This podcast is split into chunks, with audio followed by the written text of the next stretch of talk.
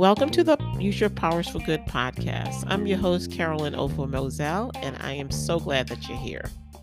This is a show to inspire leaders, managers, and supervisors to use your powers for good and put more kindness into the world. Today, I want to talk about three ways I used to elevate my leadership. Whether I was leading one, and sometimes none or many. These are three things that I did to elevate my leadership.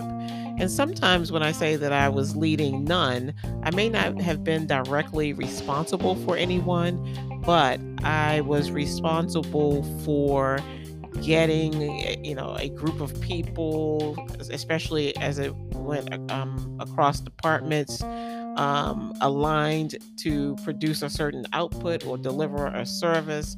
So when I say none, I mean that you just do not have any direct reports. So the first thing I did was I learned to become an, a very active listener. People really want to be seen and heard and appreciated for their contribution to um, the the project or the task or the delivery of service. Um, so it became very important that I was intentional about being an active listener, uh, which helped me to um, understand how to handle number two, which is delegate. I know that's a bad word. I said the D word. But you're only one person.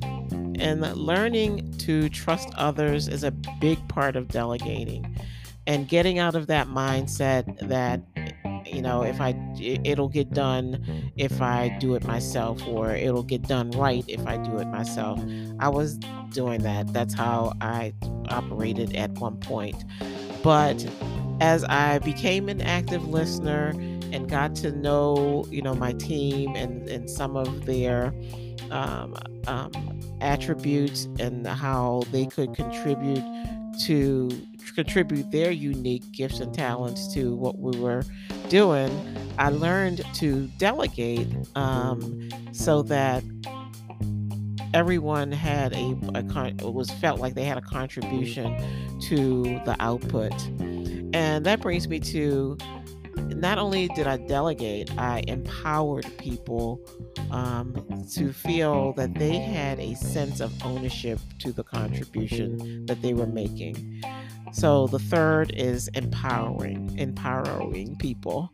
Um, everyone needs to feel that they are coming to the office or to the job to make a contribution. I mean, well, we're everyone's working from home today, but you know, you a significant portion of your time is put into what you are um, um, tasked to do for your job. So, empowering people to um, feel a sense of ownership also builds in a, a, um, a good amount of loyalty that you'll have, that people will do the right thing and will um, have your back as, as the leader and will always um, try to bring their best to best work to you. So, three things be an active listener, delegate, and empower. Thank you so much for tuning in today.